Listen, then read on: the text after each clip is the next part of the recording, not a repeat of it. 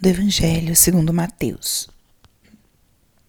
Naquele tempo, Jesus contou outra parábola à multidão. O reino dos céus é como um homem que semeou boa semente no seu campo. Enquanto, enquanto todos dormiam, veio seu inimigo, semeou o joio no meio do trigo e foi embora. Quando o trigo cresceu e as espigas começaram a se formar, apareceu também o joio. Os empregados foram procurar o dono e lhe disseram: Senhor, não semeaste boa semente no teu campo? De onde veio então o joio? O dono respondeu: Foi algum inimigo que fez isso. Os empregados lhe perguntaram: Queres que vamos arrancar o joio? O dono respondeu: Não. Pode acontecer que arrancando o joio, arranqueis também o trigo. Deixai crescer um e outro até a colheita. E no tempo da colheita, direi aos que cortam o trigo: Arrancai primeiro o joio e amarrai-o em feixes para ser queimado. Recolhei, porém, o trigo no meu celeiro. Palavra da salvação. Espírito Santo, alma da minha alma, ilumina minha mente, abre meu coração com o teu amor, para que eu possa acolher a palavra de hoje e fazer dela vida na minha vida. Estamos hoje no sábado da 16 sexta semana do tempo comum. A palavra de hoje é uma parábola essa era uma forma que Jesus tinha para ensinar o povo usando imagens cotidianas, simples, e poder apresentar realidades espirituais profundas. E a parábola do joio e do trigo é muito clara. Jesus apresenta um exemplo muito simples e muito fácil de compreender. Mas o que, que ele está querendo dizer por trás dessa história de um produtor que semeia boa semente no seu campo e de um inimigo que vem semear uma semente ruim no mesmo campo? Algumas reflexões nós podemos extrair dessa parábola de Cristo. E a riqueza das parábolas é justo essa. Você pode ir aplicando em diversas dimensões. O ensinamento essencial que Jesus quer colocar aqui é a realidade da coexistência do bem e do mal. A boa semente o trigo, o bom fruto, ele coexiste com o mal, com um fruto que parece bom, mas na verdade não é. O joio, quando cresce, é uma espiga muito parecida com a do trigo, mas ela não tem grãos, é infrutífera. Isso é importante porque o mal na nossa vida, na vida do ser humano, ele não entra de forma absoluta. Ninguém deseja o mal.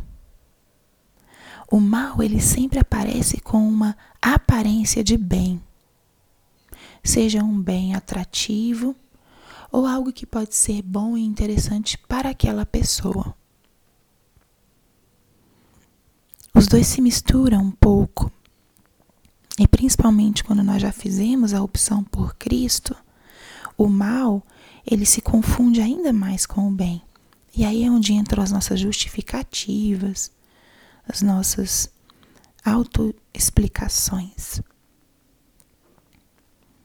Esse bem e esse mal, eles coexistem primeiro no coração de cada ser humano.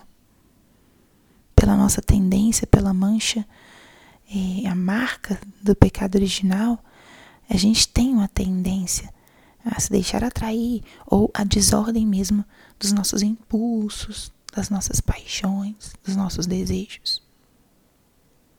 E por vezes o mal, o espírito, o inimigo semeia essa semente ruim no nosso coração. Muitas vezes a desconfiança, a inveja,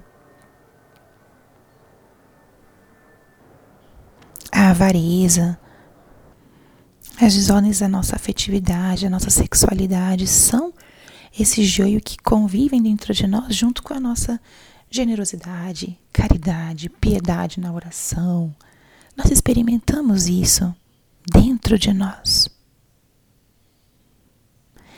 Esse campo, por vezes, é a nossa própria alma. E também nessa parábola, dentro desse contexto que Jesus está colocando, esse campo é o nosso mundo, onde existem pessoas que vão seguindo o caminho do Senhor e vão se convertendo, transformando seus corações e suas vidas, e tem outras que não. O joio e o trigo, eles estão presentes também dentro da nossa família, dentro da nossa empresa, escola, faculdade, da nossa cidade, do nosso Brasil, do nosso mundo. Essa luta entre o bem e o mal, esse bem e o mal que caminham e crescem juntos. E isso, a fala de Jesus é importante. Queres que cortemos o joio? Ele diz não.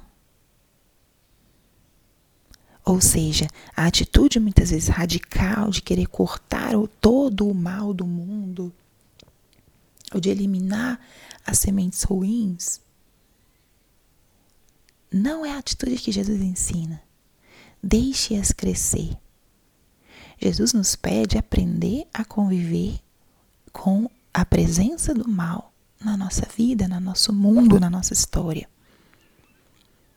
Não podemos perder a esperança porque tem muita gente no mundo que passa fome. Não podemos perder a esperança porque há corrupção. Não podemos perder a esperança porque há violência, há injustiça. Esses são o joio e o trigo do nosso mundo, da nossa sociedade atual. Porque ao mesmo tempo que há fome, há muita caridade. Ao mesmo tempo que há corrupção, há gente, há pessoas que estão lutando pela honestidade.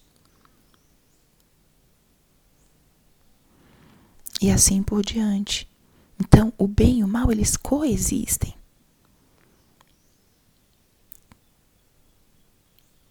E temos que aprender a conviver com essa batalha, com essa diversidade, com essa oposição, com esse incômodo que o mal gera em nós.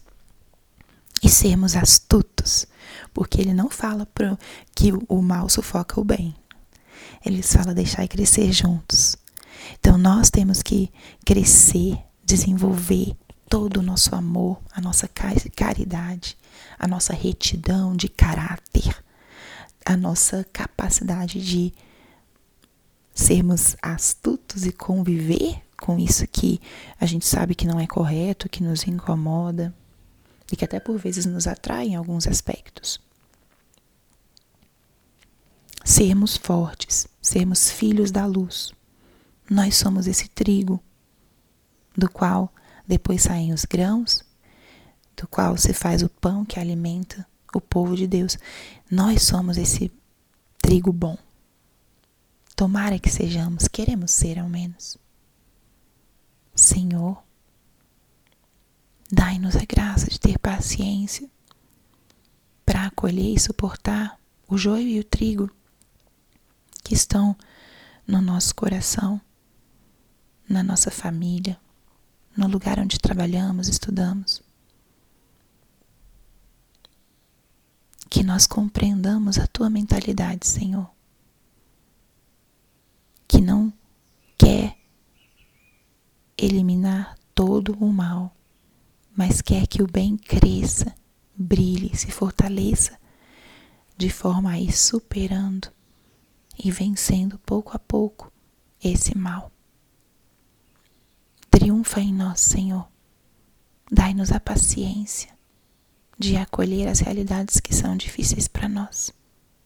E dai-nos o comprometimento nós sermos cada vez mais esse trigo que cresce e que vai ser realmente fruto da semente que o Senhor lançou e não que o outro lançou. Exercite hoje a sua confiança, exercite a sua paciência, reveja como está a sua capacidade de suportar essa coexistência do bem e do mal. E tire do teu coração todo o desânimo, toda a falta de esperança, que são fruto daqueles que esperam um mundo utópico e acolha o compromisso de entrar nessa batalha junto com Cristo. Glória ao Pai, ao Filho e ao Espírito Santo, como era no princípio, agora e sempre. Amém.